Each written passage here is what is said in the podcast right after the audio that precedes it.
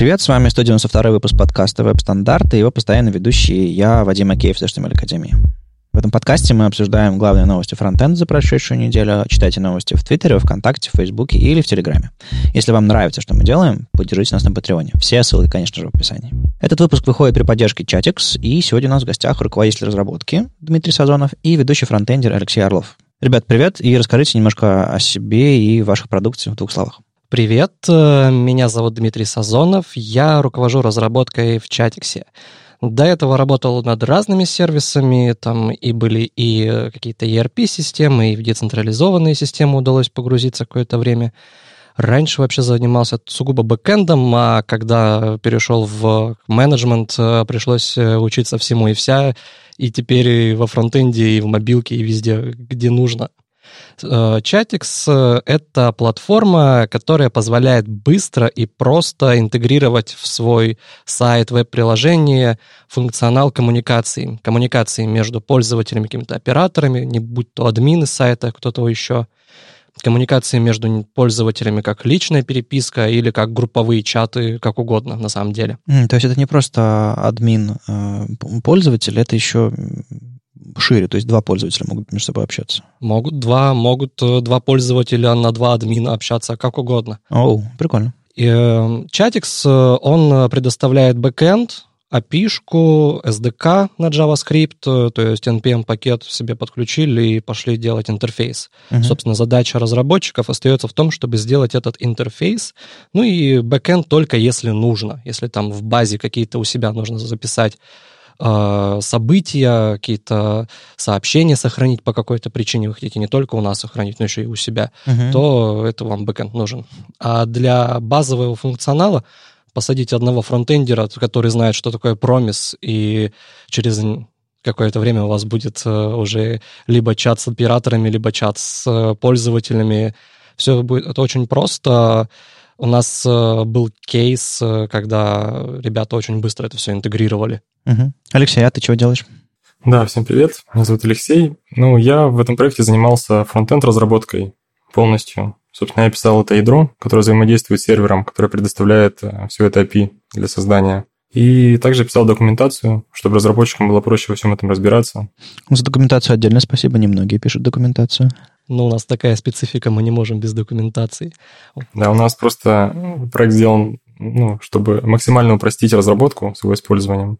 Даже, можно сказать, какой-нибудь стажер или новичок запросто сможет с ней разобраться. Ну да, это, но на самом деле это, это такой проект, где документацию, наверное, даже нужно первый писать, а только потом код. Дизайн first и все дела. Да-да-да, почему нет? Ну и э, у нас э, в рамках этого подкаста работает промокод WebStandards, э, по которому вы получите дополнительные 500 рублей на свой баланс. И могу сказать, что этой суммы, там, 500 при регистрации и 500 от э, промокода вам, ну, хватит на несколько месяцев точно. А, то есть можно будет взять все это, попробовать интегрировать смело? Да, без проблем. Все готово, все работает. Окей, хорошо. Мы сегодня еще углубимся в, в то, как ребята в чатиксе э, устроили себе архитектуру как у них все работает, какие интересные решения были. Мы, мы на самом деле тут не пытаемся ничего, ничего продавать. У них были у них несколько, несколько интересных идей есть и решений.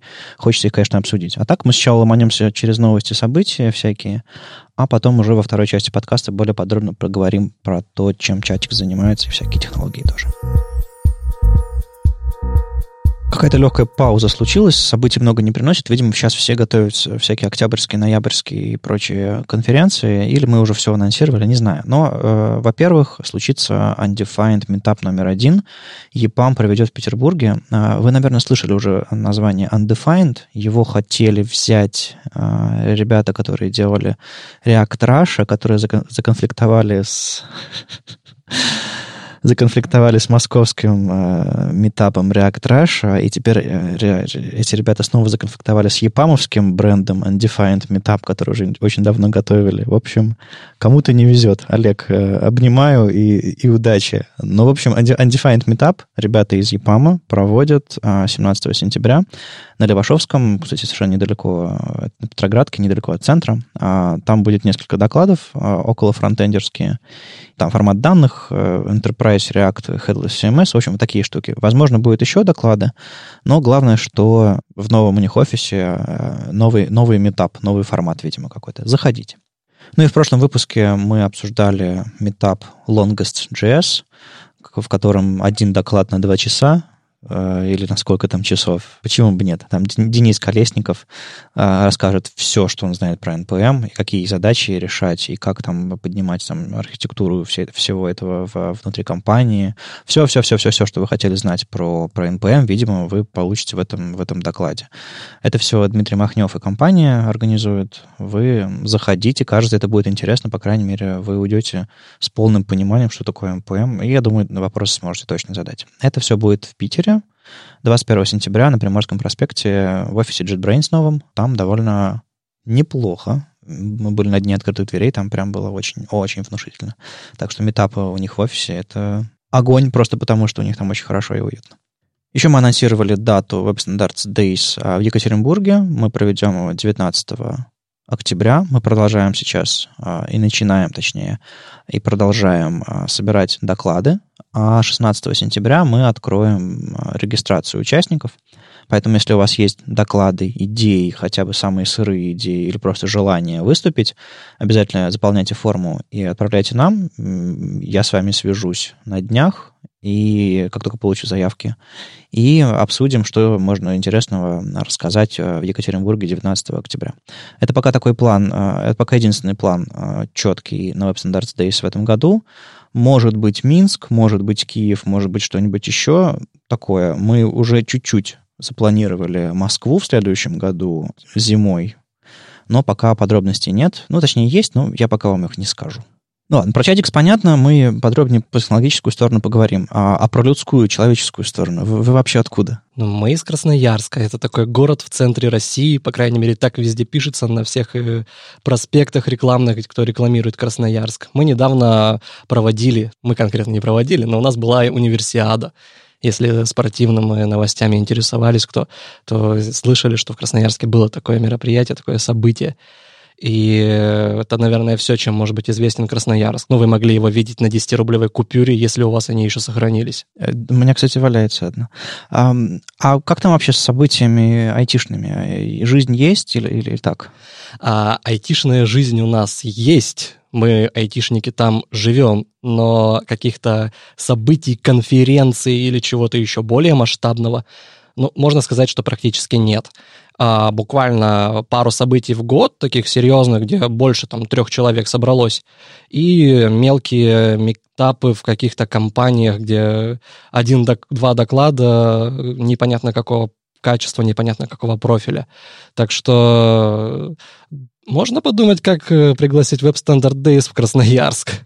Вариант, кстати, да. А, ну, не знаю, всегда на пустое, на пустое место сложновато приезжать. Я не говорю, что у вас там пустое место. Я имею в виду, что если сообщество еще не успело каким-то образом организоваться, если приезжаешь, то приходит, там, не знаю, 30 человек, и такой... Получился такой переметап, не до конференции. Ну, кстати, на э, вот эти два топовых мероприятия, которые у нас проводятся, у них там явка 300 и выше. Угу. То есть э, найти людей и грамотно продвинуть события в Красноярске не проблема. Другое дело в том, что, видимо, у нас не так много контента угу. э, местные создают для того, чтобы можно было постоянно это все предлагать. Вот э, я, конечно, не знаю, как там в соседних городах, ни в Новосибирске, ни в Томске, ни в Омске я никогда не ездил на подобные мероприятия, ну и никогда не интересовался, как это там, за них отвечать не могу. Угу. Алексей, а у тебя какой опыт? Ездил куда-то в ближайшие города или ходил на какие-нибудь метапы? Нет, в ближайшие города я тоже, к сожалению, не ездил, но знаю, что в Новосибирске с этим дела получше обстоят, что там есть целый академгородок, где айтишная специальность более развита, чем у нас. Угу. Там регулярно проводятся всякие метапы, встречи. Но, к сожалению, как-то не удалось туда съездить пока что. Ну, всегда бывает такое, что в каком-нибудь городе, там, в центре, на, на Дальнем Востоке России, э, например, э, ничего своего нет, но люди садятся там на поезд, на автобус, едут в какой-нибудь ближайший город э, и там тусуются вместе с сообществом местного города. Но, видимо, у вас как-то либо далеко, либо как бы ничего прям такого крупного интересного рядышком нет. Ну, делайте сами, чего уж. А, а может быть, когда-нибудь и мы до вас доедем, но, опять же, это должно быть серьезное предложение. Такое, типа, давайте вот такого-то числа в таком-то месте. Договоримся, у нас площадка есть. Отлично, хорошо. Ладно, это все с событиями. Погоним к новостям браузерным. Тут много чего накопилось, конечно, стоит обсудить. Возможно, это мой личный интерес, возможно, это будет интересно не только мне, но тем не менее. Firefox 69, очередной обзор Марата Тоналина у него в блоге, и принес разные забавные штуки. Например, э, в support директиве в CSS э, можно проверять не только свойства теперь, но и с помощью функции селектор проверять непосредственно селекторы. То есть, если у вас э, вы опираетесь на какой-то селектор, который вас интересует, и в зависимости от того, поддерживает этот браузер селектор этот или нет, вы применяете одни свойства или другие. Теперь вы можете тестировать и селекторы тоже. Все новости про СВГ страшно греют мое сердце, просто потому что, мне кажется, это формат недооценен с точки зрения ручного кодинга и вообще работы с ними, а, айтишников. Все думают, что их нужно, СВГ нужно рисовать в иллюстраторе, экспортировать как глупые файлы э, и просто вставлять на страницы. Нет, СВГ — это целый огромный мир. Так вот, а теперь а, геометрические атрибуты, width и height для СВГ можно задавать в CSS тоже. Это очень хорошо, потому что раньше они работали только как атрибуты. И на самом деле идет э, движение в сторону того, что CSS станет как что, что SVG станет как э, HTML с CSS. То есть можно будет все, что задается атрибутами сейчас, задавать в CSS. Соответственно, эти CSS можно будет отдельно писать и применять на многие SVG-шки. Это будет сокращать размеры кода, улучшать поддержку и так далее, и так далее, и так далее. То есть э, я мечтаю о дне, когда SVG это будет просто такой особый HTML, условно, э, в котором э, э, просто другие правила. Там абсолютное позиционирование всех блоков по умолчанию, там можно рисовать э, круглые, треугольные, любые, любой формы фигуры, то, что в HTML только квадраты можно рисовать на самом деле, и так далее, и так далее. То есть э, я жду этого дня, но пока мы потихонечку к нему двигаемся. Вот, например, э, width и height уже можно. А не боишься, что в какой-то момент ты откроешь сайт э, в DevTools и увидишь, что он весь сделан на SVG, и дебажить его будет прям ад? Ну, если он будет целиком сделан на SVG, там потока не будет. Но, возможно, когда-нибудь, в смысле, чтобы ты добавил блок, и он не поверх блока предыдущего встал, а под ним. Вот если вот это вот поток в, SVG сделают, у меня нет проблем с тем, чтобы сайт был сделан на SVG. А, а без потока просто, ну, это просто неудобно делать интерфейсы, мне кажется. Что еще интересного? У них еще появилась э, поддержка свойства contain. Оно появилось, по-моему, в Chrome раньше. А, это свойство позволяет определять, как перемены в рамках конкретного блока, то есть э, что-то там поменялось, какие-то свойства блока поменялись, там прозрачность он, он увеличился, уменьшился и так далее. Как перемены в рамках конкретного блока контейнятся, ограничиваются в рамках этого блока, как они влияют на всю страницу, и должна ли вся остальная страница перерендериваться.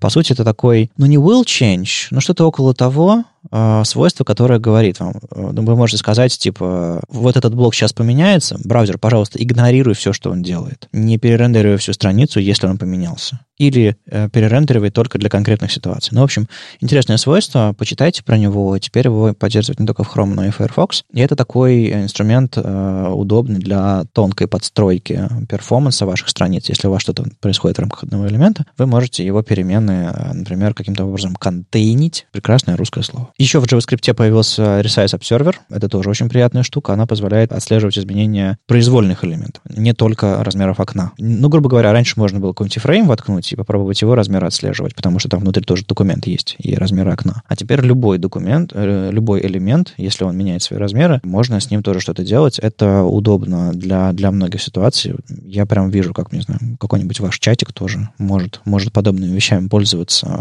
Это, кстати, может быть очень полезно, потому что у нас в чатиксе ну, была такая проблема, что у нас там есть возможность трансляции экрана посетителя для менеджера. И там была задача сделать, чтобы менеджер видел экран в точно таком же разрешении, как видит его посетитель. Соотношение сторон, мобильная, немобильная верстка и так далее. Я думаю, это нам может быть полезно. Ну да, то есть, по сути, это такой API, который отслеживает изменения на странице. То есть, э, есть Intersection Observer, есть Resize Observer, и вот все, все эти обсерверы, они, безусловно, вам безумно полезны. Ну и, конечно же, самое главное для нас Mutation Observer. О, да, это тоже. Ну, в общем, Firefox теперь это тоже поддерживает. По-моему, это все можно было каким-то образом полифилить. Уж не знаю, насколько корректно или нет.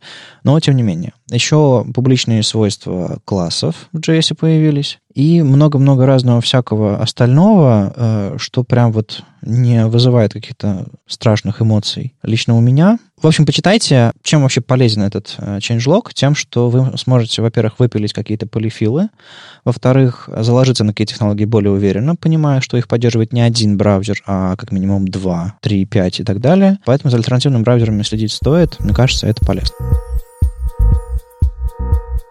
От WebKit тоже интересные новости, но они в сторону больше не приватности, у них об этом много чего, у них в блоге написано, почитайте, если интересно, а скорее про performance. Они по-хорошему рекламируют в DevTool'ах у себя в Safari а, возможность отлаживать performance с точки зрения батареи, потому что браузеры Safari это не только десктопы, это еще макбуки, ну ладно. Это еще и iPhone, iPad. Принципиально мобильное устройство, где, в общем батарея — это очень важный ресурс. И на телефонах тем более, а на немолодых телефонах супер важно.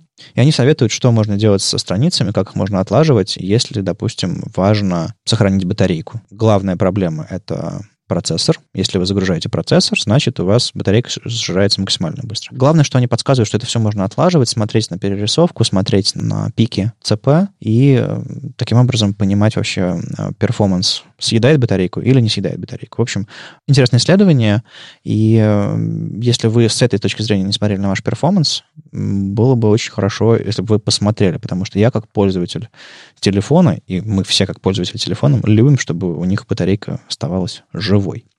И здесь мы выруливаем к вопросу, может быть, даже немножко неудобному вопросу.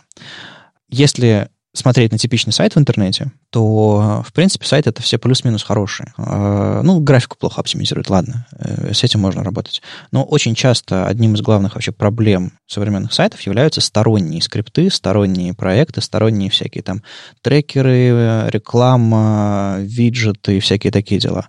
А насколько вы мешаете людям, встраиваясь на, на, на сайты? Вот именно пользователям, которые хотят, чтобы сайты работали быстро и не жрали батарейку. А что вы делаете в эту сторону и насколько вы глубоко интегрированы и вообще думаете о перформансе? Chatix э, встраивается одним скриптом, он достаточно маленький, я сейчас точно не скажу, сколько там э, байт мы занимаем, а, но тем не менее, мы не используем никакую графику, мы с ней, в принципе, не работаем. Нагружать ЦП нам банально нечем. Сеть э, у нас работает э, через э, Microsoft Signal Air. Классная штука, которая, проще говоря, будет в 90% случаях работать через веб-сокеты. Uh-huh. А веб-сокеты, они довольно оптимизированы, и браузер может им управлять. Если на мобильном устройстве вкладка уходит куда-то далеко, и ее можно убить с силами операционной системы, операционная система это сделает основной момент в том, что сетевые соединения разрываются, а, никакие э, сложные обработки там не выполняются, никаких сторонних э, трекеров или чего-то еще мы уж точно никуда не встраиваем в ваш сайт. А, есть э, конкуренты у Chatix, другие продукты, которые предлагают там, например, блоки комментариев, есть известные решения, угу. которые вместе с собой и вместе с своим полезным функционалом несут просто вагон из трекеров, всех этих рекламных баннеров и всего прочего, прочего. Нет, Но мы это, ничем этим не занимаемся. Это минусы бесплатных решений. Они говорят, встраивайте нашу систему комментариев к вам на сайт, она такая бесплатная, такая классная, а мы будем продавать ваши данные. Не факт. Э, ну, не факт, что после оплаты эти данные не будут утекать. Ну, это тоже хороший вопрос, да. Просто были исследования на эту тему, Ау. ребята проверяли, как это все работает, и я, ну, называть конкретно я, конечно же, не буду, но есть статьи, которые прям описывают, что вот э, этот блок, он платный, он э, проплачен все активно, никакой рекламы видимой нет, но угу. вот э, смотрим DevTools, куда он там стучится, вуаля, все на месте. Какая неприятность. А, ну, я надеюсь, вы ничего такого не делаете. Нет, конечно, мы платные, мы... у нас монетизация другая. Хорошо. Алексей, расскажи немножко про, про всякие вес, вес бандла, footprint и вообще э, в какую сторону Э, что там грузится вместе с вашим, с вашим э, Chatix ом, когда вы подключаете его на сайт? Скрипт один, но, знаете, один скрипт может быть разный. А, да, там скрипт подключается один. А вообще вместе с ядром Chatix а ничего не грузится практически. То есть он написан полностью на нативном JavaScript. То есть там никаких дополнительных зависимостей, библиотек нету, там, ни даже банального jQuery. Ничего такого. Подожди, то есть вы, вы не грузите React с собой или что? Ядро написано полностью без React. Это, это, очень, это очень несовременно. Что же вы так? Зачем нам React, если нам нужно отобразить только... Даже ничего отображать не надо, подождите. Мы, то есть у нас ядро не занимается отображением ничего. То есть ядро, оно ага. А, только помогает взаимодействию с сервером. Оно предоставляет набор каких-то методов, ну, API, грубо говоря, ага. и все. А все, что касается отображения, это уже человек, используя ядро чатикса, сам там что угодно хочет React, там хочет хочет Vue, хочет Angular, может использовать. Ну, а тот SDK, который вы предлагаете, он имеет, он имеет какие-то готовые решения или вот прям совсем это набор, по сути, данных? Дальше уже сам, сам придумывай. Есть стандартный виджет, который мы предлагаем использовать э, для быстрого старта, который тоже имеет свои какие-то, свою api на открытие, закрытие. Вот э, я сейчас прям проверил, сколько он у нас весит. Это 456 килобайт уже с разметкой, с готовыми модулями, со всем прочим. Понятно, хорошо. То есть э, вы вроде бы как уважаете пользователей, да, и перформанс? Конечно, уважаем. У нас э, суть-то в том, чтобы предоставить возможность всем пользователям общаться с кем-то еще, либо это оператор, либо это э, другой пользователь. И у нас большие требования по поддержке. То есть э, должны абсолютно беспроблемно общаться пользователем мобильного устройства, пускай там будет у него старая версия операционки, пускай у него там не будет каких-то современных э, фич браузерных. Окей, ну, постараемся деградироваться, как это мы можем. А насколько глубоко вы деградируете браузерную поддержку? С точки зрения сетевого взаимодействия нам тут помогает SignalR, потому что он э, сам подберет э, нужный стек, нужный сетевой протокол, с которым будет взаимодействовать. А с точки зрения интерфейса, ну, я не знаю, какая там была поддержка, может, Леша поможет, э, что у нас там виджет, э, в каком самом старом браузере он рабочий. Ну, вообще в, в современных, естественно, он у всех работает. В старых, ну уж на девятый там Explorer мы не ориентировались, но начиная с десятого все работает полностью. Неплохо, неплохо. Хорошо. Просто сейчас некоторые говорят, что типа нам, нам и 11 не нужен, и Edge, в общем-то, ну, него исчезающий мал. Поэтому компания Microsoft, извините, мы вас вообще не поддерживаем. Но это в общем, люди не занимаются нормальным, они выпускают, видимо, свои лендинги, а они занимаются нормальным клиентским бизнесом, где нужно поддерживать всех, например. Но всех поддерживать, извини, это уже очень много времени на разработку и поддержку. Как кем-то придется пожертвовать. А это понятно. Хорошо. А вы, хорошие, про перформанс думаете, а что касается... Вы же являетесь сторонним скриптом, по сути, относительно страницы. У вас не было проблем с, с блокировщиками рекламы, с блокировщиками э, стороннего контента в Safari, там, в Firefox, где-то еще? Ну, вообще нет. Мы с подобным не сталкивались. Э, был фидбэк от э, одной из команд, которые пользовались чатиксом, что пользователь сам спрашивает, а как э, это все убрать, постарались, объяснили, как это можно все заблокировать. Нам так и не сказали, зачем, угу. что они там сделали такого, что обычный чат пользователю так не понравился. Слушай, ну я иногда захожу на какой-нибудь сайт, приятный мне, не знаю, купить что-то такое или что-то сделать в интернете, а он мне такой, делень. Я говорю, господи, опять ты, я никогда не общался с вашей поддержкой, никогда не хочу. Загружаю, открываю страницу в новой вкладке, там снова делень, открываю в новой вкладке, снова делень а, зачем вы это со мной делаете? И в этот момент я понимаю пользователя, который хочет заблокировать этот скрипт, чтобы он никогда больше не загружался. Вот это уже проблема интерфейсная. Да, я знаю. Это интерфейс есть... такую э, подставу делает для пользователя, и э, как раз э, с помощью чатикса вы сами пишете свой интерфейс. Можно и стандартный, ага. э, но это обычное решение, там ничего особенного как бы нет. А если использовать SDK, э, вы прям нативным образом встраиваете, как это должно быть, без D-Link, без... Uh-huh окна разрешите показывать уведомления или что-нибудь еще. О, господи, да, да, спасибо за это. ну, Все да. это остается на совести конечного разработчика, кто работает над э, ресурсом. То есть, э, подключая Chatix, э, вы подключаете инструмент SDK, набор методов, классов, которые позволяют работать с нашим бэкэндом, а как вы будете с ним работать, это уже ваша задача. Это ваш бизнес, и вы сами знаете, как с ним работать. Если вашим пользователям важно, чтобы не было D-Link, делайте без D-Link. Нужен D-Link, вы хотите больше продавать, uh-huh, у вас есть такая uh-huh. маркетинговая легенда о том, что D-Link больше продает. Пожалуйста, делайте как хотите. Окей, понятно. Тут еще э, браузерная новость была про э, доступ к файловой системе, интересно. А Пит Лепаш э, рассказал, что там происходит в рамках проекта Fugu, как Chrome продолжает развивать поддержку разных нативных системных API, и тут вот интересный таймлайн у поддержки файловой системы. File System API, объяснить, что это такое, готово, а, создать э, черновик спецификации в процессе, собрать фидбэк э, и пройтись по, по, по вариациям дизайна в процессе. И первый Origin Trial должен начаться уже в Chrome 78, и непонятно когда, собственно, запуск этого API.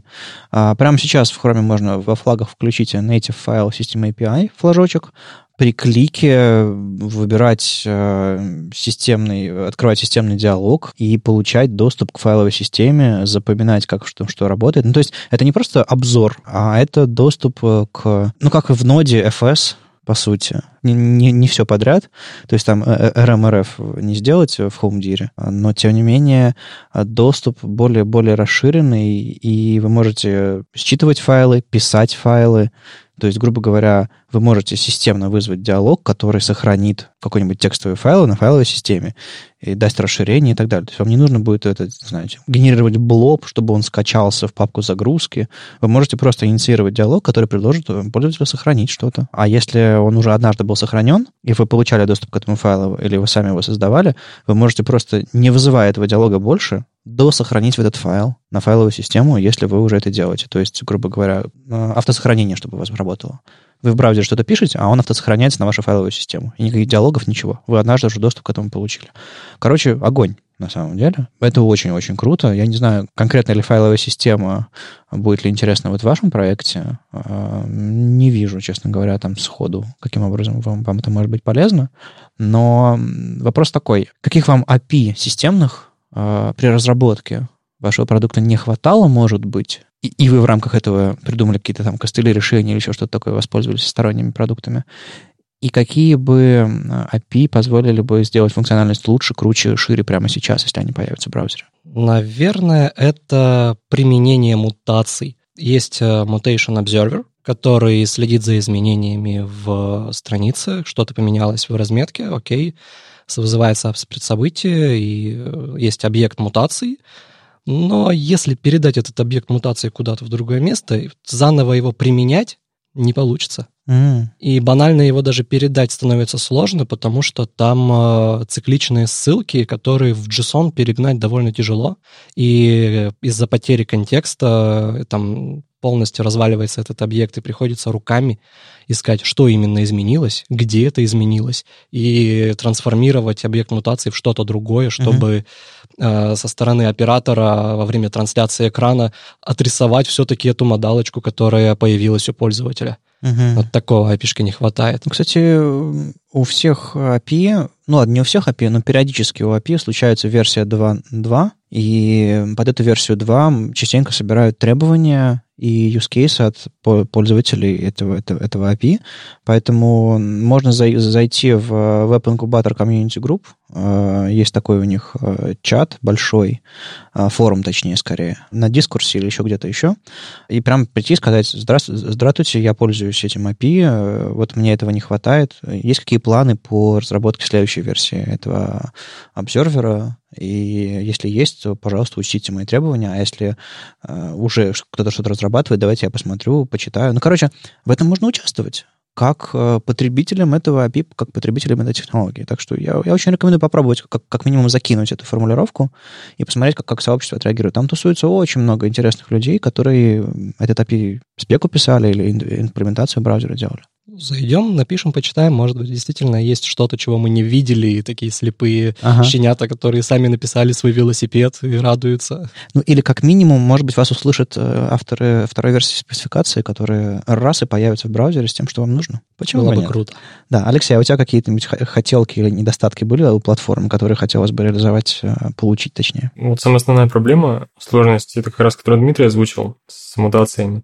У меня вот вопрос маленько другой. Насколько вот это безопасно? Файловая система? Да, ну, разрешать браузеру, браузеру доступ в файловую систему. Ну, мне кажется, что э, вряд ли браузер разрешит доступ к корню вашего диска. Типа, а ну-ка, отдай ко мне доступ к, к, к своему диску C, а я там буду делать, воровать и убивать. Скорее всего, это будет доступ в, во всех операционных системах современных есть понятие HomeDir, так или иначе. В Linux, э, macOS, Windows там есть папка пользователя, то есть, грубо говоря, системные файлы ты модифицировать не можешь. Ну, если дырок нет, конечно, в реализации. Это раз. Два, то, что это ты даешь доступ, доступ к конкретному файлу, то есть ты сохраняешь его и можешь досохранять в него. Или к конкретной папке ты можешь к ней получить доступ и досохранять в нее. Там нет такого. То есть, понятное дело, что там еще, по-моему, рекурсивный доступ, возможно, есть, возможно, его нет. Нужно разбираться подробнее. Но, ну да, наверное, если ты дашь э, доступ к своему корню, хотя бы HomeDir своего, и э, еще у тебя будет рекурсивный доступ, это, конечно, будет приключение. Но, возможно, все будет ограничено и кажется разумным, чтобы все было ограничено одной папкой, в которой ты дал доступ, без рекурсивного э, прохода внутрь, и одним файлом, который ты сохранил. Это уже очень много. Ну и дополнительно у нас э, по этой спецификации, которая сейчас есть по этому документу, четко прописано, что сам пользователь должен э, гарантировать э, доступ к определенной папке или документу. Да, Нельзя да, будет это сделать скрыто от пользователя. Нельзя там написать скрипт, который сам получил доступ, сам прочитал, какие файлы лежат, определил, ага. Это, ну, это пользовательское действие. Это как разрешить доступ к, к веб-камере. Веб-камера — это крайне веб-камера, микрофон, это, это безумно э, приватная история. И когда этот доступ появлялся, люди тоже говорили, о, господи, браузер, любой сайт получит доступ к моей веб-камере. Нет, там появится диалог, и только если вы разрешите, и только если вы, по-моему, в рамках текущей сессии или, или в рамках, не знаю, суток или сколько времени там длится эта сессия, а, э, этот доступ будет перезапрошен. То же самое про геолокацию, то же самое про все остальное. Я думаю, файловая система тоже. А, это, это, это очень важный а, и очень тонкий API, к которому нужно подойти очень внимательно, потому что мало сказать, что мы, ну, мы сделали так, чтобы ничего нельзя плохого было сделать. Нет, нужно сделать так, чтобы пользователь понял, в какие моменты а, что-то плохое может пойти, или даже не поняв, не смог сделать чего-то опасного. И почему этого API до сих пор не было? Потому что никто эффективно эту проблему и безопасно, видимо, решить не мог. А вот Chrome потихонечку-потихонечку топчется в ту сторону, и не в смысле мы запилили, пользуйтесь. Попробовали, реализация за флагами, попробовали, что-то поменяли, еще реализация, и, наконец-то, когда-нибудь, у них даже даты нет, если эксперимент выгорит, тогда они все это запустят. То есть крайне аккуратно, на цыпочках идут в сторону счастья. Ну и последняя штука про спеки браузера и все остальное, это довольно интересная API, которая предлагают в рамках э, тот, сам, того самого веб-инкубатора Community Group. Это такой способ э, поставить якорь на произвольный фрагмент текста. Э, представьте, что вы где-нибудь на каком-нибудь медиуме, вы выделяете текст, и у вас появляется возможность, не знаю, прокомментировать этот текст. Маленький попапчик всплывает. Если бы у вас была возможность сослаться на этот фрагмент текста, произвольно выбранный, по-моему, это было бы круто. Сейчас, чтобы сослаться на какой-то фрагмент страницу, его нужно обернуть в какой-то элемент и поставить ему айдишник. То есть еще можно name поставить, а name, но, надеюсь, вы не знаете, что это такое, и, наверное, это стоит даже вырезать. Слава богу, мы забыли про то, что есть альтернативный старый способ э, э, именам ссылки задавать. Так вот, айдишник нужно расставить на сервере, грубо говоря, ну или на клиенте, ну, я имею в виду заранее. И только тогда на этот фрагмент текста можно будет сослаться. Дико неудобно. Так вот, идея состоит в том, что мы добавляем в URL страницы решетку, после нее еще одну решетку, и после нее говорим, типа, вот этот текст с этим префиксом, вот с этим там постфиксом и так далее, э, и он будет типа на странице, мы на него сошлемся и к нему прокрутимся, если, допустим, этот, этот адрес укажем после, после адреса сайта. И это, по сути, новая схема адресации на произвольный а, текст на странице. Видимо, а, в чем, кстати, его а, особенность? В том, что, судя по всему, это будет не... Или я не знаю, как это будет реализовано, потому что я, может быть, не, не, не прочитал эту часть, потому что айдишник у тебя уникальный на странице. А если один и тот же текст содержится на странице, и он упоминается в этом, в этом селекторе, они писали, что это будет работать как поиск по странице. Подсвечивается первый элемент, mm, и следующий Понятно. в скролл-баре. Следующие круто. метки, где еще такой текст встречается. Ага, вот, это очень круто. То есть в итоге у нас будет, во-первых, срабатывать селектор таргет, э, во-вторых, э, у нас будет адресация на конкретную часть страницы, и, по-моему, это очень здорово. Для меня use case вот такой. То есть сослаться на конкретную часть страницы удобно сделать, э, вот удобно с точки зрения разработчика, прямо на клиенте сгенерировать ссылку. То есть вы выделили фрагмент текста, появился поп-апчик, типа скопировать ссылку на это. Фантастически круто. Как вы думаете? Ну, для меня все же загадка, а зачем это надо? Этот э, кейс э, для новостных сайтов, для какого-то текстового контента, когда нужно сослаться на фрагмент. Ну, то есть две трети интернета всего лишь. Ну, две трети интернета там, где... Если это было нужно, то это уже сделано, как в медиуме. В медиуме, по-моему, такая функция уже есть, но сделано э, по-своему каким-то образом. А, есть ли альтернативы этого способа? Думаю, да. Есть api э, Window Get Selection, которая позволяет определить, э, на какое место сейчас выделено, и э, то, также само передать это каким-то параметрам особым. Обычный query параметр, без двух хэшей, которые стандарт URL просто ломают. У нас в стандарте URL такой последовательность считается как невалидной, насколько я знаю. Могу ошибаться, конечно же. А, но все же мы можем взять эту вещь из URL, собранную какими-то своими методами, и точно так же ее отобразить. Зачем из этого делать спецификацию, вот для меня загадка. Ну, мне кажется, это было хорошо, чтобы это работало динамически, без скрипта, без всего. То есть, грубо говоря, чтобы ты мог сконструировать у себя ссылку, которая ищет конкретный текст и выделяет его на странице. То есть, не зная, что на странице содержится, ты пишешь ссылку, и она точно матчит какой-то текст на странице. Хорошо. Единственное, что разные страницы у разных пользователей, а, одна и та же страница у разного пользователя может по-разному отображаться в зависимости от э, геопозиции, в зависимости от при, при, контента, который ему нужно показывать. А ты, по-моему, кажется, в одном селекторе можешь написать несколько выборок, нет? Э, в этом айдишнике. По-моему, несколько выборок работает. Ну, ну, возможно, возможно, одна, но тем не менее. Но это как CSS, декларативно. То есть смачивалось, смачивалось, не смачивалось, ну, ничего. Ну, ну да, хорошо. Э, этот use case не, не очень большой, но не знаю. С точки зрения Гугла, понятно, зачем они это делают. Они хотят размечать сниппеты э, в поисковой выдаче так, чтобы можно было по конкретным частям проходить. И для них э, мне, мне нравится, что они такие. Не давайте напишем JavaScript библиотечку у себя внутри, интегрируем ее, не знаю, какой-нибудь бандл на, на выдаче Гугла и забудем про это. Они такие, а давайте мы в спеку напишем, а давайте мы это внедрим в браузеры. И мне нравится, что они так делают. И мне кажется, ну, то есть я четко вижу use case для этого.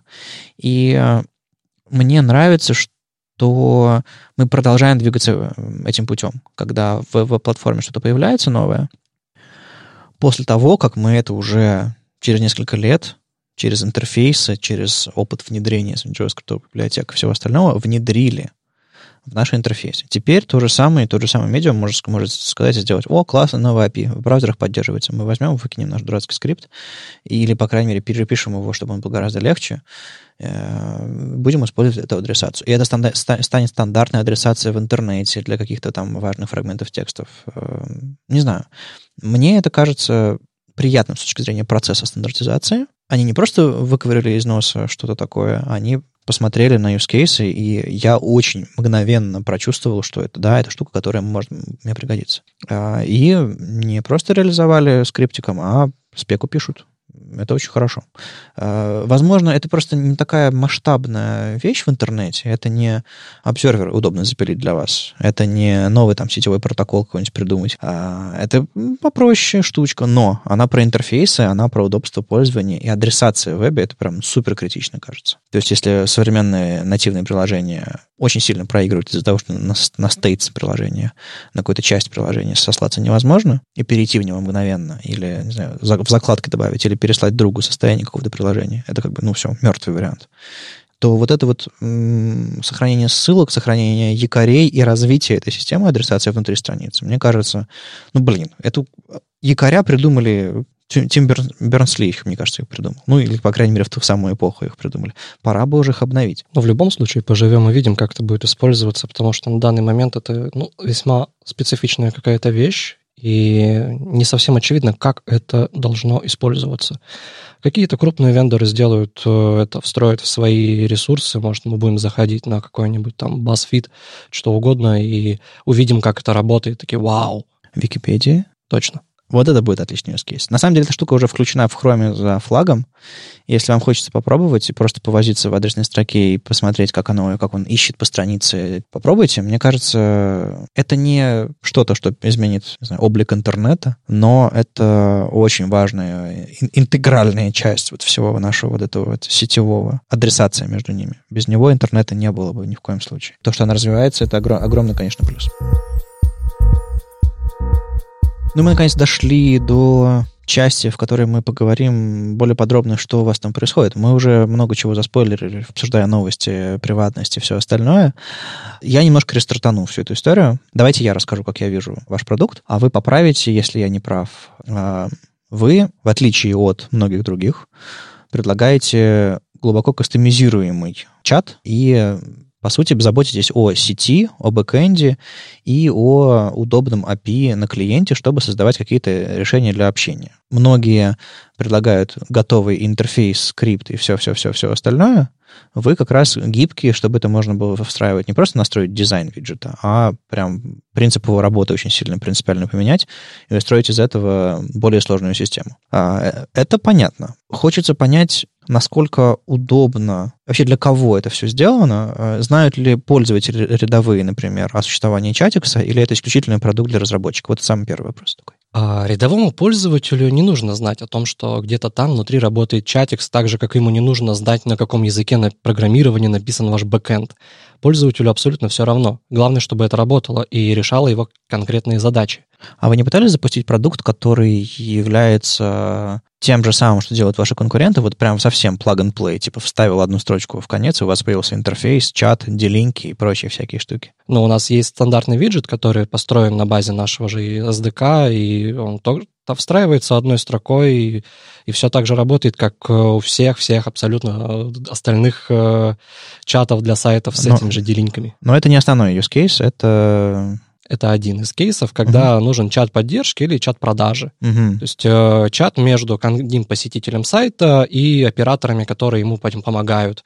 Там же и трансляция экрана работает, чтобы можно было посмотреть, что он делает uh-huh. и почему у него возникла какая-то проблема но это очень узкий кейс. На самом деле Chatix гораздо шире. Через э, наш стандартный виджет там, там нет возможности общения между пользователями напрямую. Нет э, групповых чатов, потому что, ну, он сделан как раз как э, онлайн-чат для сайта, который вот всплывает на каждом сайте. Вот это то, что мы называем нашим стандартным виджетом. Uh-huh. С помощью SDK можно сделать все, что угодно, как угодно. Здесь уже фантазия и задачи разработчиков. Алексей, расскажи про ядро немножко. Насколько оно универсально и удобно. Тот самый API. Э, я понимаю, что, не знаю, на сайт какой-нибудь написан, не знаю, на, на Bittrex и WordPress можно внедрить все, что угодно, потому что там, ну, не так много мнений по, там, по поводу того, как писать фронтенд. Там скорее, там скорее бэкэндерские решения, и на фронтенде делай, что хочешь. А в какие-нибудь ультрасовременные там сингл-пейджи, э, насколько легко внедряется э, это все в сборку, в, работу с данными, в работу с событиями, вот этим со всем этим workflow и э, life cycle всех этих сингл-пейджей? Очень просто внедряется. У нас устанавливается как пакет NPM, импортируется, и все, и тут же становятся доступны все методы ядра, то есть, ну, ты, грубо говоря, импортировал его из NPM, и все, и тут же тебе доступны все методы там отправки сообщений, подключения, отключения посетителей. И также к тебе через это ядро прилетают все колбеки со стороны менеджера. То есть, когда менеджер подключается, отключается, когда у него рабочее время, когда у него выходные. Как уж это использовать, в каких жизненных циклах и так далее, это все на усмотрение разработчика. То есть у вас, по сути, каких-то особых мнений на эту тему нет, вы просто даете доступ к API, а там уже... Да, в этом и прелесть его. То есть э, каждый разработчик может использовать его как угодно. То есть когда угодно эти бесячие делинки добавлять и так далее. Я смотрю, их все любят.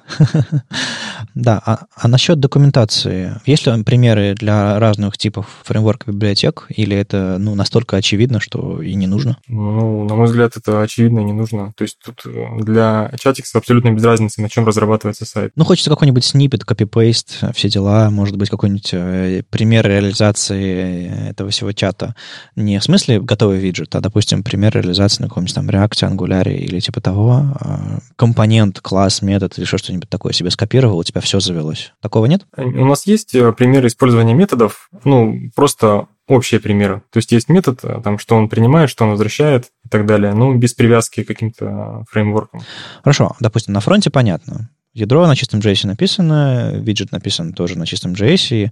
А на чем, на чем нарисован виджет? Чисто, чисто интерфейсно. То есть там а, какая там, там шаблонизация, как, как там стили используются, графика, вот это вот все, как, там, как оно собирается. Есть какая-то в эту сторону инсайт? Просто интересно. Вот типовой виджет, который вы предлагаете а, с делинками и со всем остальным. Там самый жесткий хардкор, который только можно было чистый JS, чистый CSS, чистый HTML без шаблонизаторов, без без всего этого, потому что ну, мы сделали максимально сжатый пакет, чтобы его можно было безболезненно вставить э, в твой сайт.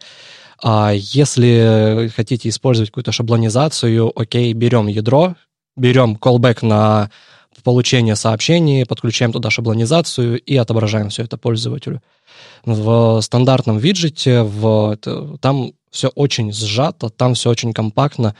По оптимизации у нас э, со стороны бэкэнда идет, например, сжатие картинок, и э, когда отправляется какой-нибудь там ультра HD скриншот, Uh-huh. А бэкэнд его сжимает, э, делает превьюшки, uh-huh. и на самом деле там приходят ссылки на несколько картинок, и можно по размеру подобрать и показать превьюшку 300 пикселей максимум. А, то есть у вас есть какой-то CDN, куда это все кидается? Да, мы используем э, сейчас CDN от Selectel, uh-huh. но вообще в планах есть подключение и амазоновского, и ажурки. Но это уже бэкэндерские истории. А, а что там на бэке работает? Ну, там, не знаю, в двух словах, мы уже немножко коснулись того, что там картинка э, оптимизируется. А вы, насколько я, я понимаю, вы предлагаете еще in-house решение, чтобы можно было у себя что-то там развернуть на бэке, да? Не только пользоваться вашим бэком. Но у нас пока что это в планах. Ага. Э, есть э, возможность такой развер- э, развертки через какой-нибудь докер или что-нибудь в этом роде. Пока что в рабочем варианте мы работаем только с чатиксом, как с нашим продуктом. Когда придем к тому, чтобы раз- размещать на стороне клиента, я пока сказать не могу. Ну, то есть потенциально вы хотите сделать так, чтобы чтобы вас можно было установить у себя, ну, грубо говоря, не отдавать вам свои данные, например. Ну, да, да. Потому что есть компании, которые, не знаю, которые могут на этом построить интранет свой, и им, конечно, хотелось бы держать у себя все дома. У меня есть э, такой маленький проектик, который я пытаюсь написать, изучая в новые возможности в Юшке. Э, я пишу, блин, Slack свой собственный на чатиксе. А. Прикольно. Благо, там есть все необходимые возможности, и чат-рум создаешь э, на несколько людей, и один на один переписку, и все прочее. Но я его пока еще не закончил, и когда он будет готов, я его куда-нибудь в GitHub наш выкину. Э, как пример эксплуатации. Смотрите, какое месиво можно наворотить из одной библиотечки. Ну, окей, хорошо. Ты упоминал решение э, Signal R. Это такая штука, которая делает вам абстракцию над сетью. А, и, как ты говорил, оно умеет и для старых браузеров работать, и для новых э, работать. Расскажи подробнее, что это такое, как оно заводится. Просто интересно, почему вдруг продукт компании Microsoft стал вам интереснее, чем самописный велосипед или десятки других решений? Microsoft э, сделали SignalR еще там, э, да бог его знает, в каком году, в 16-м, предположим. В двух, в двух словах, что это такое вообще? Э, это штука, которая позволяет э, наладить двунаправленное соединение. У нас обычно в вебе все события инициирует посетитель, uh-huh. клиент. То есть это отправляется request, ты ловишь response от сервера. Да.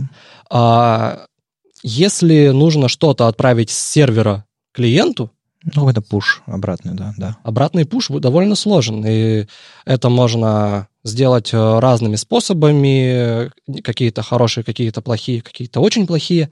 Но есть э, несколько вариантов достойных, и э, проблема в том, что они тоже имеют свои особенности, и у них у всех уникальный API, с которым ты не можешь универсально работать. Либо mm-hmm. ты выбираешь, э, что я буду работать, например, там на полинге, на старом добром, потому что я умею, либо я буду работать на веб-сокете.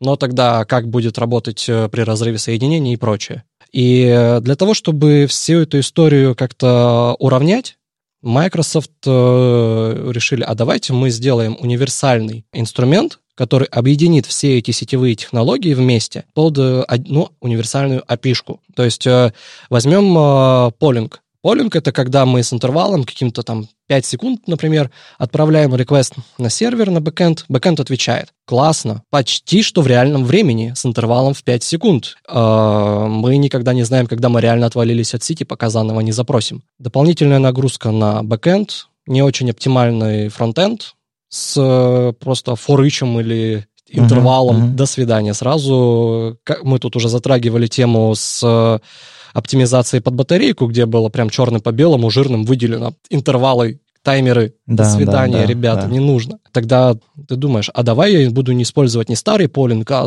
классные новые современные веб-сокеты. Они же мощные, удобные. Начинаешь писать на чистом веб-сокете, и ты теряешься, потому что у тебя нет контекста. У тебя есть отсылка туда, получение сзади он месседж события, которое никак не привязано к тому, что ты туда отправлял. Mm-hmm. И если ты отправляешь, допустим, классический пример, ты отправляешь сообщение своему собеседнику. Через WebSocket ты отправляешь э, данные на сервер, и тебе приходит э, on message с, и то, если ты на бэкэнде это сделал, который показывает тебе, окей, вот response. Их связать, э, связывание реквеста и респонса в таком случае сугубо твоя задача. Ну, то есть тебе нужно айдишники придумывать и прокидывать э, адресацию самостоятельно. Да, ты сам придумываешь это айдишники, сам следишь за тем, чтобы они были у тебя уникальные, ага. а, сам их а, где-то сводишь друг с другом, чтобы понять, на что это пришел ответ. Ну, не сказал уровневого, чего? Вот, спасибо Microsoft за то, что они сделали Signal Air, а, объединили все это в одну большую, ну, большую в кавычках условно библиотеку, которая позволила решить все эти проблемы. Есть э, универсальная API, которая использует разные протоколы. Это и long polling, э, обычный полинг они не используют, только long polling, который отличается от э, полинга тем, что он долго во времени живет. Uh-huh. То есть это не интервальные 5 секунд, а отправили запрос и ждем ответ, когда там он придет. А, либо либо это сервер Events, штука очень специализированная, мало кто с ней знаком.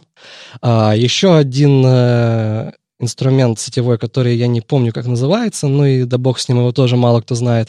И, конечно же, веб-сокеты. Прелесть SignalAir в том, что они сделали универсальную API для всех этих протоколов. И общение с э, бэкэндом стало очень простым. То есть э, у тебя есть э, бэкэнд, у тебя есть фронтенд, они э, сделали это на уровне вызова методов, они их так называют, invoke э, какого-то метода. Uh-huh. Э, ты отправляешь э, сообщение, значит, ты вызываешь на сервере метод сохранения сообщений с передачей ему аргументов. В ответ ты получаешь результат его обработки через э, promise или await. То есть у тебя в одну строчку все это вмещается. Await uh, let message uh, равно await uh, hub send message и отправляешь туда данные. Все, у тебя в переменной уже хранится твой проект, с полученное сообщение, сохраненное сообщение круто, с бэкэнда. Круто. Не нужно никаких манипуляций с айдишниками, они все это у себя uh-huh, сделали. Uh-huh.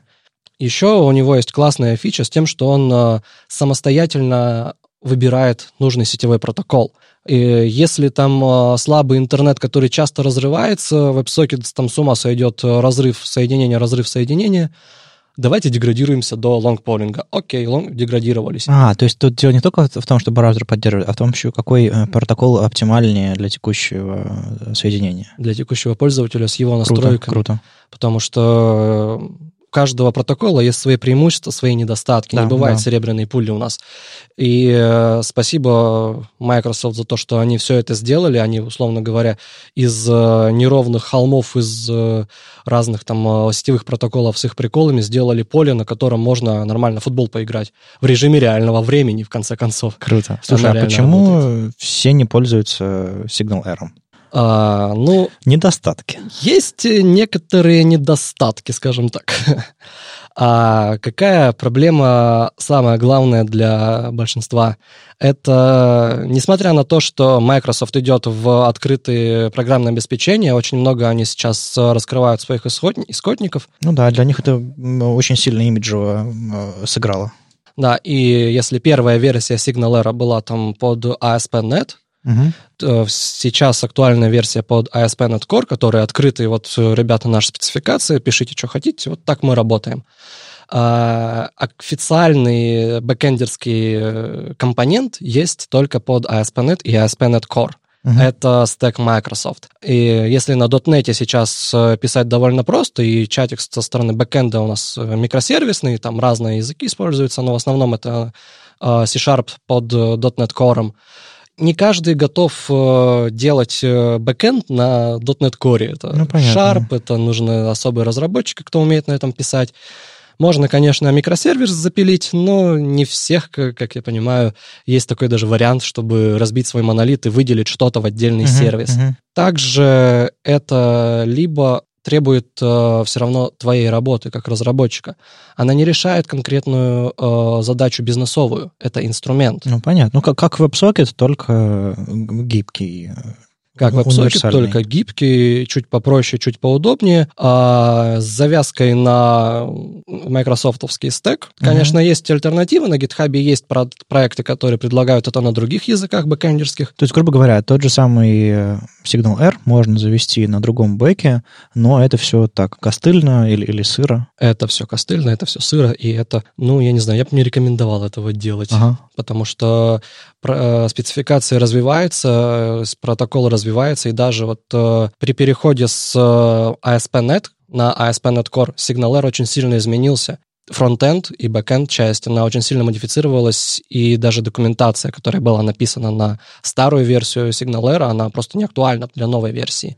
Поэтому можно просто не успеть за изменениями писать свой бэкэнд для этого, ну, я бы не рекомендовал и в бизнесовых проектах, потому что на это можно потратить очень много денег и сил. А, если есть возможность, ну, блин, в конце концов, возьмите микросервис маленький. Ну, там не так много писать, там не нужны ультра-скиллы для работы. У нас э, был кейс, когда внедрялся SignalR, не Chatix, а именно SignalR uh-huh. в готовый продукт на PHP. Мы просто сделали отдельный э, микросервис, который стоял отдельным монолитом, обращался к API PHP бэкэнда по нужным событиям, отрабатывал этот, э, делал систему реального времени там, где PHP просто не мог, потому что mm-hmm. он...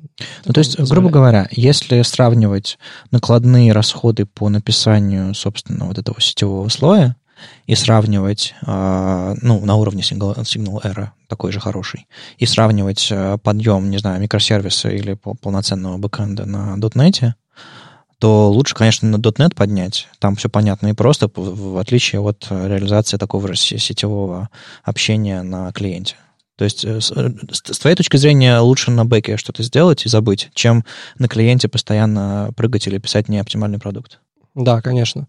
А, есть у нас и другие альтернативы SignalR, там и Socket.io, и угу. все, что угодно Socket, это наверняка про WebSocket. Ну да. Какая-то да. история с WebSocket, но у них есть э, нюансы, они не могут деградироваться до старых ну, протоколов. Это, по сути, обертка над, над WebSocket, просто API поудобнее или там, да. да. Это обертка над несколькими протоколами, включая WebSocket. А, угу. И очень э, хорошая обертка потому что она реально простая в эксплуатации. Ты многими вещами просто не заморачиваешься.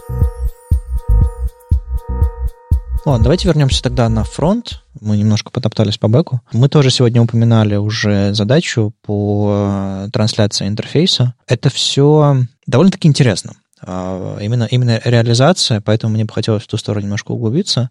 А, например, эм, если передо мной стоит задача вот прямо сейчас, вот сходу, типа, нужно транслировать экран пользователя, я и как многие, скорее всего, воспримут ее буквально. Берешь экран пользователя и транслируешь. И ты начинаешь думать, как этот экран можно захватить, как передать видеопоток и так далее, и так далее, и так далее. То есть начинаешь решать задачу буквально. Или думаешь, как установить пользователю какой-нибудь транслятор экрана? Да, да, да, да, да. Или не знаю, какой-нибудь. Ну, куча же всяких э, бизнесовых решений есть. Э, TeamViewer и, э, а, и так далее, которые там забирают вообще экран на уровне операционной системы и начинают его транслировать. Это как огромные деньги. Это же это ж, это ж важная часть бизнеса.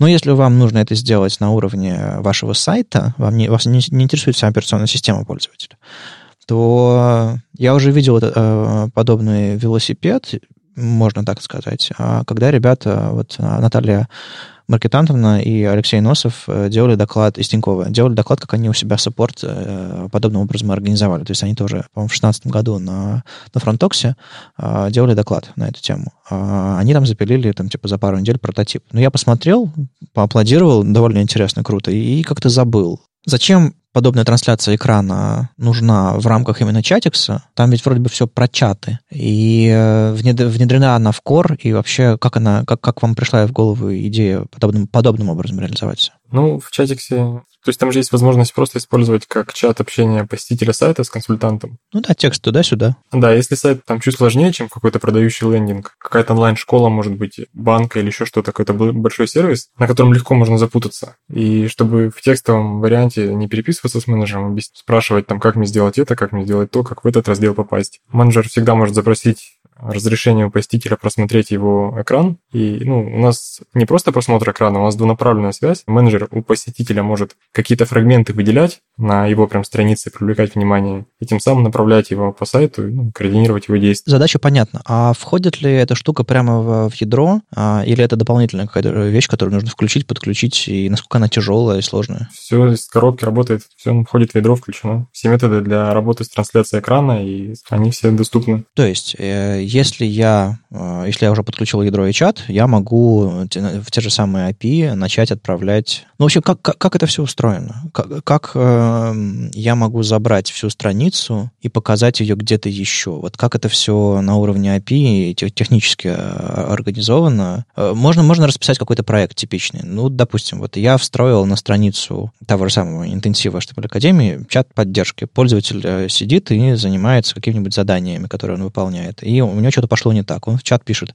у меня что-то пошло не так. Что происходит дальше? Дальше менеджер, ну, если он понимает, что ему необходимо посмотреть, что он не может там в двух словах ему помочь решить проблему, он нажимает кнопку «Посмотреть экран посетителя». У посетителя в этот момент появляется уведомление, что менеджер просит разрешения посмотреть экран. Ну, он может, соответственно, разрешить или отклонить.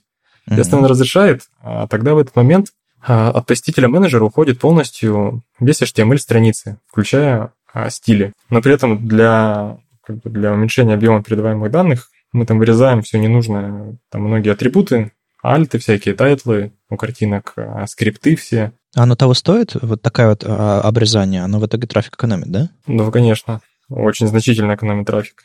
Ну и помимо прочего, там не просто вырезать, а прям сжать эти данные, чтобы э, еще больше сэкономить. Потому что перегонять даже простой HTML — это довольно накладно. А у тебя пользователь может находиться и за Edge интернетом. А, хорошо, э, так, так, так. Тогда э, следующий вопрос. А, вы отправляете все, что есть прямо сейчас, сжимаете, обрезаете и так далее. Насколько часто вы обновляете этот HTML? Или вы... А, у вас есть какой-то FPS, или вы, или вы повешены на обработчике, на, на мутации и ресайзы? Полностью HTML-страница передается только самый первый раз когда менеджер только запросил экран. Тогда ага. передается, мы берем HTML, переводим его в строку, строку сжимаем, ну, естественно, с вырезанными всеми ненужными данными, и передаем. И дальше со стороны посетителя начинают передаваться данные о всех его событиях, там скроллы всех элементов, там переходы по страницам, изменение размера экрана, там перемещение курсора, клики и так далее. Мы передаем все эти события. То есть не каждый раз целиком HTML, а только данные о событиях. И следим за всеми мутациями у посетителя мутация в дом-дереве, и передаем все эти мутации. То есть изменился у нас какой-то элемент на странице. Мы формируем для него так называемый XPath, путь конкретно до этого элемента, передаем новый модифицированный элемент и путь до этого элемента. И уже на стороне менеджера мы парсим этот элемент, находим такой же элемент по этому пути ну, в старой версии его страницы и заменяем на новый. То есть, таким образом, нам не приходится каждый раз там, там раз в сколько-то секунд передавать целиком HTML. Это очень сильно экономит трафик. То есть можно вообще все-все-все-все-все со страницы забрать, или есть какие-то ограничения? То есть браузер не пытается маскировать каким-то образом то, что можно забрать? У нас реализовано маскирование по умолчанию инпутов с типом password, то есть мы не передаем пароли. Но могли бы. А... Интересно просто. Насколько я знаю, input type паспорт не дает э, прав на чтение своего значения. Ну да, это было бы логично, потому что иначе бы любой автор любого расширения браузерного получал бы доступ к вашим паролям. А браузерное расширение — это еще та дыра. Да, все верно, все так. А также ну, разработчик, который внедрял виджет на сайт, он может, точнее не разработчик, который внедрял виджет, а разработчик сайта, он может э, скрыть любые поля, которые захочет. Для этого у нас есть специальный класс, который можно добавить к любому элементу на странице, и этот элемент транслироваться не будет. То есть, если мутация происходит внутри этого класса, то она не передается. То есть это, это способ экономить, с одной стороны, с другой стороны, еще и приватность сохранять, я полагаю. Да, все верно. Ну и э, стоит добавить, что не все браузер позволяет отловить. Mm-hmm. Например, э, стандартные инпуты, будь то select э, или data picker, ты его просто не можешь поймать, потому что он не существует в слое HTML дерева. То есть ты можешь получить только получившееся значение. Да. А также, если какие-то элементы работают на ховере, на CSS-ном ховере, например, как менюшки, ага, ага. оно тоже не вызывает никакой мутации, это просто произошел ховер. И провести, передать это на сторону оператора просто невозможно, потому что скрипт не знает о том, что э, на этом поле есть такой-то обработчик, в CSS эта штука появилась. Не, ну можно кос- э, косвенно это делать. Можно а, если это, правда, ховер по, по мышке, можно координаты мышки э, привязывать к конкретным объектам и пытаться понять, если у них там повешен ховер в CSS, тогда да. что-то произойдет. Мы думали так сделать, но... То есть мы можем передавать данные о ховере, там, о координатах мышки, но мы на стороне менеджера не можем симулировать события ховера. То есть мы можем а, понять, ага. на каком элементе ховер произошел, но воспроизвести его мы не сможем. Не, ну можно, опять же, накостылять э, на JavaScript э, грубо говоря, э, дописать CSS, чтобы там не только э, псевдо, псевдокласс hover был, еще, еще псевдо, просто, просто класс hover, который, ну, то есть немножко подпатчить CSS, чтобы он, его можно было имитировать ховер э, программно на JS. Но это тоже так, а, если, если это правда нужно. А вот если клик случился, тогда понятно. Да, если случился клик, тогда ну, это полноценная мутация, и мы это видим, и мы на это можем реагировать. Угу. Ну вот, значит, вам не хватает еще в мутациях, видимо, ховеров. Было бы неплохо. Было бы неплохо вообще э, делать, э, да, получить доступ к э, всем стандартным элементам, к user agent скриптам и стянуть их, потому что в разных браузерах user agent все-таки местами отличается. И если есть input, на который ну, никакие стили не повешены, особое форматирование, представим ситуацию, что у нас пользователь сидит на Firefox, этот оператор смотрит это в Chrome, и они видят несколько разные инпуты. Ну и тоже там в одном браузере, не знаю, календарик попадающий поддерживается, в другом не, не поддерживается или подобные вещи, да. То есть э, реализации могут отличаться, и в, в них э, могут быть нюансы. То есть если ты говоришь пользователю, нажмите на стрелочки в рамках инпута, а пользователь говорит, у меня нет стрелочек. Это неловко. А, прикольно. А как насчет э, кросс-браузерности этого всего? А, даже кросс-платформенности, я бы сказал. Потому что десктоп, мышка, понятно. А как это все пальцами тыкается э, на мобилках, и насколько это все ловится и э, воспроизводится? Все работает точно так же. То есть все клики, э, тач-события, они точно так же передаются. И что касается мобилок, то есть у нас реализовано на стороне менеджера это с помощью масштабируемого фрейма, так же, как mm-hmm. рассказывал Алексей Носов в своем докладе. То есть у нас все стили, там, адаптации и так далее, все работает. То есть менеджер видит абсолютно точно такую же картинку, как видит ее посетитель. Но все-таки же есть разница между браузером десктопным и мобильным. Там есть все-таки какие-то вещи, связанные с viewport, с адаптацией viewport, которые нужно прям вот имитировать. Вот, допустим, в Chrome DevTools у них там есть режим эмуляции эм, на десктопе мобильных вьюпортов, и он почти похож, но местами не совсем похож на то, что, допустим, делает Safari, то, что делает, там, не знаю, какой-нибудь Chrome мобильный, а, чуть-чуть отличается. Вы каким-то образом какую-то магию это пытались реализовать или как-то, как-то примитивно делаете, и этого хватает? Ну, мы тестировали на разных сайтах, это разные сложности, и бизнес-приложения и простые какие-то афиши. В обычном базовом случае этого ну, нет необходимости. Там, ну, будет расхождение в полпикселя где-то из-за каких-то особых маржинов. Ну, окей, с этим можно жить. Это не особо как-то влияет на user experience. Это не, я, я больше о том, что, допустим, ситуация, когда сайт не мобильно не оптимизирован, и браузер пытается э, э, на основе мета, меты вьюпорта в, HTML втиснуть десктопный сайт в мобильный вьюпорт, начинает масштабировать, шрифты иногда увеличиваются, иногда уменьшаются. И, в общем, вот эта вся магия по адаптации десктопа на мобилку, это старомодная магия, которая сейчас уже менее актуальна, потому что сайты имеют мобильные версии, а, но не все ведь. Если, допустим, э, пользователь зашел на десктопный сайт, desktop only, с мобилки, то каким образом он, он отобразит своего оператора, интересно? А точно таким же. Потому что iFrame э, точно такой же остается по размеру, а iFrame точно соответствует э, размеру экрана пользователя. Если сайт не адаптирован стандартно да, под да. А, мобильный э, интерфейс, но только он будет большой, а у пользователя он будет маленький, потому что экран маленький. Он ведь масштабируется там у пользователя. Он сжимается. У пользователя он становится меньше все, визуально, все, масштабирован понятно, понятно. вниз. Ага, а у оператора он будет полноценных размеров? У оператора он будет точно так же масштабирован. Все понятно. Вниз. А вы рисуете какой-нибудь пальчик на стороне оператора, типа пальчик пользователя тут бегает? У нас кружочек. А, ну? кружочек ну? бегает, как в DevTools, э, Chrome DevTools на таче. Ага. А вы не расковыривали реализацию DevTools? Может быть, оттуда можно было что-то интересного э, позаимствовать? Не, этим мы как-то не занимались. Просто во время тестов у нас не сложилось какое-то впечатление, что чего-то не хватает сейчас в текущей реализации. И расковыривать DevTools э, в поисках чего-то, какой-то тайной магии, ну, не было ни сил, ни, ни времени. Ну, интересно. А, просто если бы столкнулись с какой-нибудь проблемой, может быть, они это решили каким-то образом. Ну, потенциально, потенциально они там заморочились, чтобы сделать максимально похоже, конечно, на реальное мобильное устройство. Прикольно. Хорошо. А, возвращаясь все-таки немножко к вопросу к браузерным API, а, не хочется, не знаю, там снимать скриншоты с экрана в, редких случаях, когда это прям вот ну, нужно, иначе без скриншота что-то не, не передать и не понять.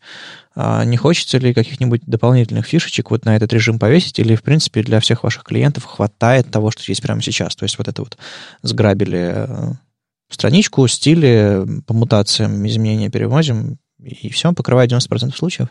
Вот э, в докладе, который делал Носов вместе с Натальей, Алексей Носов вместе с Натальей, э, они э, показывали графику, угу. как, почему не надо так делать, ага. почему не нужно пытаться сделать из страницы скриншот, почему не нужно пытаться делать э, канвас из э, страницы. Ну, да, да. Вот. И есть, э, у меня вот недавно буквально был случай, я пользовался одним а, сайтом, у которого такая есть свой разработанный виджет, видимо, ребята заморочились, в котором тоже есть опция отправить скриншот э, оператору. Я вот ради прикола на него нажал. Ну, я думаю, мне сейчас э, просто пикча какая-то будет классная. Угу. А у меня картинка отправилась спустя минуту. Мой MacBook ее рендерил, блин, минуту. Обалдеть. Зачем, ребята? Оно того не стоит. Можно же текст взяли, ну, да, текст да, да. порезали лишнее, отправили, и это займет гораздо меньше времени, чем рендер э, картинки из вашей страницы, гораздо меньше времени, чем создание какого-нибудь там, боже упаси, видеопотока. Хм. Слушайте, а, а почему все пишут свои реализации? Почему вы написали свою реализацию? Почему Тинькофф написал собственную реализацию? Потому что это просто или потому что нет такого NPM инсталла? Э, наверняка это делают те, у кого есть такая потребность. То есть э, не каждому сайту это далеко нужно. Согласен. Продажникам, э, где обычный лендинг и чат деленькает для того, чтобы что-то продать, ну, просмотр экрана, но он не столь интересен. А просмотр экрана становится интересен, когда у вас какое-то бизнес-решение, когда у вас есть пользователи, которые пользуются вашим сайтом, и им нужно какое-то обучение. Эта задача, она не настолько универсальна, чтобы под нее существовало какое-то общепринятый такой NPM install, и добро пожаловать, и все поехали. И ну кажется, что взять текущую страницу, подписаться на всякие мутации и отдавать вообще все, что есть в виде какого-нибудь потока сжатого, это довольно-таки абстрагируемая задача, которую можно было бы засунуть в какой-нибудь пакет, который все это просто берет и делает. А как вы, вы используете, какие данные вы там стрипаете, какие оставляете, какие там плюшечки накручиваете наружу? Э, это вот как раз та же история, когда ты думаешь о том, что да, чатик, что там сделать, э, сообщение туда, сообщение назад, и все отлично. А потом ты начинаешь это делать, и, о мой бог, зачем это все? Откуда такие проблемы? Почему их не было раньше? А как это? А как то? Да, божечки мои. Ну, я, я больше э, к чему веду, что Signal R стал таким решением для вас. Возможно, кто-нибудь или даже вы можете написать какое-нибудь open source решение, которое кого-то заинтересует. Ну, интересно. И делать поддержку э, в эту сторону. Ну, видимо, рынок не такой большой для всего этого, чтобы этим можно было, правда, пользоваться так, э, ну, массово. Э, видимо, нет такого спроса на да, подобный да. инструмент, и Тинькофф Банк сделали его для себя. Они показали им, да, ребят, тут так классно. Причем в докладе на Holy.js у нас прям задавали вопрос ему, а почему? Давайте вы это все open source выложите ребят, мы все рассказали, вот делайте по инструкции, вот копи, у вас все получится. какой open source, да? Ну да, вот все на экране перепишите. Вот. И на самом деле мы очень много забрали с его докладов, а, и Mutation Observer сделали подобным образом, и перегон а, основного дерева тоже вдохновлен его Мгм, работами, за что ему и Тинькофф Банку большое спасибо.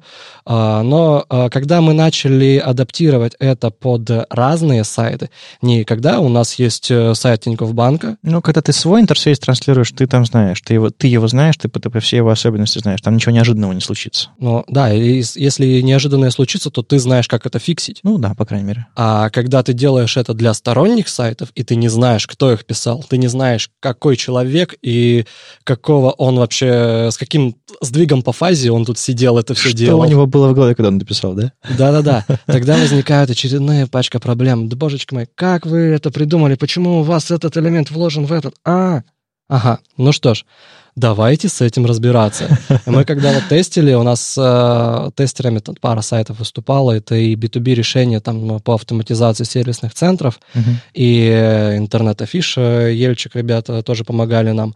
Мы просто смотрим трансляцию экрана, как она, наша бета-версия тогда еще работает на не наших демках, которые мы делали, где там три элемента. Ага, то есть и так можно сделать. Ага, ребят, а вы знаете, что так уже не делали? А, вы сделали. Ам, а почему? А, jQuery у вас такой версии. Э, Хорошо, давайте с этим что-нибудь придумаем. И началась история с тем, как обрабатывать особые случаи. Мгм. Потому что у браузеров э, по безопасности есть так называемая, ну, самая большая наша проблема вообще, которая была, Именно это- вот с этой реализацией трансляции. да, Мгм. это Course. Cross Origin, Request, что-то там, с последней буквы не помню. Суть в чем? э, Браузеры заботятся о безопасности пользователя так, как они могут. По умолчанию работает Same Origin Policy. Мгм. Это политика одного источника, ну, одного узла. Потому что, когда вы отправляете асинхронный запрос на сторонний ресурс, сторонний ресурс должен а, явным образом разрешить запросы с вашего э, Да, домена. Нельзя встроить на какой-нибудь там ВКонтакте какой-то скрипт, чтобы все пользователи ВКонтакте начали отправлять запросы на сайт вашего конкурента и задедосить его. Это, мгм. это будет весьма странно. Поэтому работает Same Origin Policy. При реализации трансляции экрана у нас э, возникал нюанс с тем, что оператор, который просматривает экран, он находится на сайте там чатикса, Мгм. его интерфейсе, в дашборде, где само общение с посетителями происходит, и все это отрисовывается. Да где угодно, может быть, на любом другом домене или там у себя локально. а посетитель находится на этом сайте. И сделать запрос за ресурсами, которые расположены на сервере вашего сайта из э, трансляции экрана было проблематично, потому что браузер просто блокировал. И единственный способ это разрешить, сделать явные дополнения в виде заголовков, которые Ну да. должен отдавать ваш сервер. И никакого обхода этому на данный момент просто нет. То есть для сейчас вам нужно еще, кроме того, чтобы подключить скрипт, еще для того, чтобы эта трансляция заработала, нужно еще на сервере отдавать, разрешать чатиксу подсматривать, грубо говоря, за, ну, запрашивать ресурсы. А, да, э, если это опять-таки необходимо, потому что если все там заинлайнено, в конце концов, это, там нет никаких ресурсов. А вы не можете надо. сами это инлайнить э, на стороне клиента, запрашивать все ресурсы и отправлять его большой кол- колбасой? А, Было бы круто, но тогда у нас э, очень большой объем данных начнет прилетать. Ну, при первом запросе э, инлайнить все, а потом уже отдавать только то, что изменилось, например. Ну, да, наверное, все-таки все ресурсы при первом запросе это тоже тяжело. Это опять-таки будет тяжело, потому что у тебя может произойти мутация, и новые э, свойства добавятся скриптами. Ага. Поэтому все-таки наиболее оптимально все-таки ну, немножко изменить э, свой сервер. Там две, два заголовка добавить нужно. Ну, ребят, ну, проще сделать так. Ну, понятно. А если, допустим, э, сайт использует сторонние какие-то се- внешние ресурсы, не, не которые хранятся не у него, а на четвертой стороне? если четвертая сторона, если на вашем сайте это отображается с четвертой стороны, значит, наверняка четвертая сторона разрешает. А, все, тогда, тогда вы получите те же разрешения. Они, они, они, короче, отнаследуются к вам. А они не отнаследуются, но если мы говорим о каких-то Мгм. например, unpackage, э, что-то там, Ну, понятно. то у них, в принципе, разрешено отовсюду А, забирать. Ну, да, там, там звездочка стоит и... Да, забираем, забирайте все, кто хотите, и все окей. А, ну, да, проблем не, действительно, да. И более того, используя там э, чатикс, э, вот в начале разговора у тебя был вопрос, а как мне передать э, HTML? -ку? Вопрос должен звучать не так. Вопрос при использовании чатикса звучит иначе. А как, как это разрешить? И все. Всю остальную работу делает сам чатикс, его SDK. Ладно, последний, наверное, вопрос. Э, просто пофантазировать, чего бы могли бы добавить э, вот в этот свой, свой сервис. Такая мысль. Я иногда, и не только я, ходят люди по городу, несут на телефон как бутерброд и говорят в них. Что они делают? Они записывают голосовые сообщения. И если Раньше я не понимал, зачем это. Потом я попробовал и втянулся. То есть у меня, слава богу, есть гарнитура, я не нужно нести смешной телефон. Я иногда понимаю, что быстрее записать словами, сказать словами что-то. И это, опять же, асинхронно. Ты можешь записать, отправить, и тебе потом... Ну, то есть не нужно сидеть в чате и тут же реагировать. Ты можешь это как маленькое письмо отправить, но в том же самом чате. Не думали вы, ли вы, или как ты думаешь, прямо сейчас неожиданно, э, могла ли бы голосовые какие-то сообщения минимальные стать частью вот этого всего вашего поддержки? Потому что иногда откровенно удобнее голосом что-то передать, просто быстрее. А, думаю, что да. Не знаю, там по реализации здесь, наверное, Леша больше нам поможет, как эти все технологии можно встроить в ядро, насколько там у нас размер бандла вырастет, что не станет ли это прям э, ношей для нас. А с точки зрения развития самого продукта и функционала, а, я думаю, что многие функции современных мессенджеров, они туда хорошо встраиваются, да, в конце концов, стикеры. Стикеры. А, стикеры, голосовые сообщения, какие-нибудь там а, шеринг э, геолокации, все чего угодно.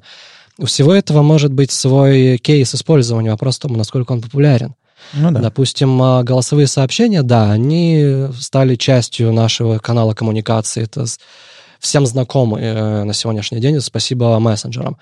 Э, шеринг геолокации, каких-то э, секретных сообщений – это уже другая история, и здесь другой нюанс. Мы не знаем, каким, им, как именно вам нужно использовать Chatix. Ну, ну, многие вещи можно реализовать, используя ваш, ваше ядро и используя просто на своей стороне. Но вот с тем же голосом это нужно, нужна ваша поддержка, конечно же. А, с одной стороны, да, с другой стороны, что мы можем вам дать? Мы можем дать CDN для быстрого обмена и доставки этого сообщения.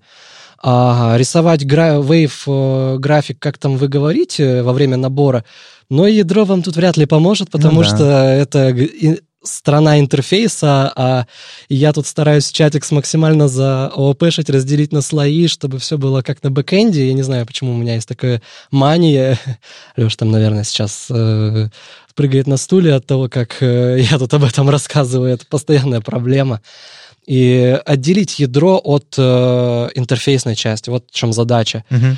Рисовать wave график э, нужно на стороне интерфейса передавать э, вот э, полученный голос. Да, это уже задача будет ядра нашего SDK и нашего бэкэнда. Слушай, Алексей, как ты думаешь, это все... Ты уже написал реализацию, пока мы тут говорили, или, или в, в голове, или как ты думаешь, насколько сложно будет это интегрировать, э, голосовые? Вообще, я думаю, сделать это ну, вполне возможно. Вопрос у меня возникает, насколько это необходимо сделать. Потому что голосовые сообщения, как правило, удобно для того, кто их отправляет. А тому, кто получает, не всегда будет удобно их слушать. Я не думаю, что менеджер будет отвечать голосовым сообщением посетителю. Ну, в то же время посетитель, который вот сидит там за компьютером, грубо говоря. Не думаю, что он будет записывать в чат голосовое сообщение. Просто иногда э, голосовые сообщения, у них плотность информации выше. Да, у них плотность информации выше, это факт. Мы просто говорим быстрее, чем набираем текст, да, да, да. пока он отправится, пока, пока его прочитают. Пока. Может быть, следующее поколение будет быстрее писать, чем говорить.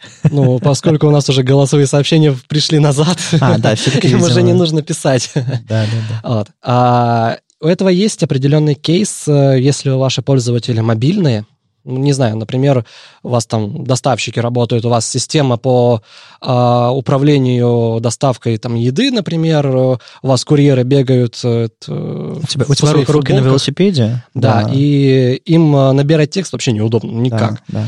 И им проще записать текст, э, записать голос, отправить его, а оператор там уже сам решит, как он будет обрабатывать. Он может и текст набрать. Но это чуть-чуть другой кейс. Ну да, это, я на самом деле просто пофантазировал, потому что всегда интересно, или, может быть, у вас у самих есть какая-то, куда бы вы хотели развиваться с продуктом. Вот, наверное, мы сегодня уже говорили про вещь, э, связанную с, с бэком, чтобы можно было у себя раскатать ваш бэк, а не только пользоваться, чтобы in-house какую-то штуку иметь. Раз идея. Два идея моя вот неожиданно вкинутая про аудио. Какие-нибудь еще направления есть, которые хотелось бы развиваться? Или просто делать хороший продукт, а потом следить за рынком? Ну, а в ближайшее время мы зарелизим наш веб-хук API, чтобы другой ваш бэкенд-разработчик мог также реагировать на какие-то события. Но это то, что сейчас уже реализовано и ждет просто релиза. А на долгосрочные перспективы, да, были мысли насчет э, голоса, были э, варианты, как это э, сделать, э, встроить все это. Но э, больше хочется дать возможность э, делать свои э, собственные типы сообщений. То есть э, вам нужно, например, карточку товара добавить в свое окно чата, чтобы пользователь одним кликом переходил в нужную ссылку. Окей, это ваша задача. Мы просто дадим необходимые инструменты, мы сделаем заготовочки какие-то, чат-боты, добро пожаловать, у вас там какая-то викторина разыгрывается, окей, Webhook API уже есть, особый тип сообщений для этого предусмотреть в SDK и пошли-поехали. Ну, то есть скорее э, работать над API, чем э, над какими-то супер фичами, которые и так можно реализовать на самом деле у себя, если ты уж используешь SDK. А, да, поскольку если мы будем заниматься именно супер фичами, то это будет э, поставляться всем пользователям. Ну, либо нам придется делать разные бандлы для разных э, наборов. Мне нужно вот это, вот это, вот это, а мне вот то, то, то. И если мы будем э, активно, активно, активно добавлять новое, новое, новое, у нас будет бандл расти. Не, ну, э, совершенно справедливо, и я вижу вас скорее как э, чатом для разработчиков, в том смысле, не в смысле там разработчики общаются, а в смысле вас выбирают разработчики, вам, вас предпочитают разработчики, потому что это, правда, они могут сделать все, что они хотят в, своей, в рамках своей бизнес-задачи. Это, конечно, это, конечно, большой плюс, и в рамках этого, вашей, вашей этой модели, конечно, логичнее развивать API и SDK, чем, чем э, прикручивать делень. Да, да, абсолютно верно. Именно так мы в целом и видим это развитие. С вами был 192 выпуск подкаста «Веб Стандарт» и его постоянный ведущий я, Вадим Акеев из HTML Академии. Этот выпуск прошел при поддержке Chatix, и сегодня у нас в гостях был Дмитрий Сазонов и Алексей Орлов. Спасибо, ребята, что пришли. Да, спасибо вам. Отлично поболтали, было очень интересно. Будем надеяться теперь, что в Красноярске, может, все-таки начнут проводить какие-то тоже мероприятия, связанные с IT. Да, да. Спасибо, Вадим. Это был классный выпуск. Я думаю, мы много что смогли обсудить. Я, конечно же, напомню про промокод Web Standards, по которому просто удвоите удвоите сумму, которая вам будет доступна в чатиксе. Будем рады увидеть вас в числе наших пользователей. Ссылки на нас, на наши сети, как с нами связаться и задать вопросы, думаю, мы оставим в комментариях. Да, безусловно. Э, я думаю, если у вас возникли какие-то вопросы, обращайтесь к ребятам непосредственно. Кому, как не им, э, отвечать на ваши вопросы. В смысле, они разбираются, как вы услышали, в том, что у них там под капотом работает. А так, слушайте нас в любом приложении для подкастов, на YouTube, ВКонтакте, и не забывайте ставить оценки и писать отзывы. Это очень помогает нам продолжать. Если вам нравится, что мы делаем, поддержите нас на Патреоне. Все ссылки, конечно же, в описании. Все, услышимся на следующей неделе. Пока. Пока. Пока всем.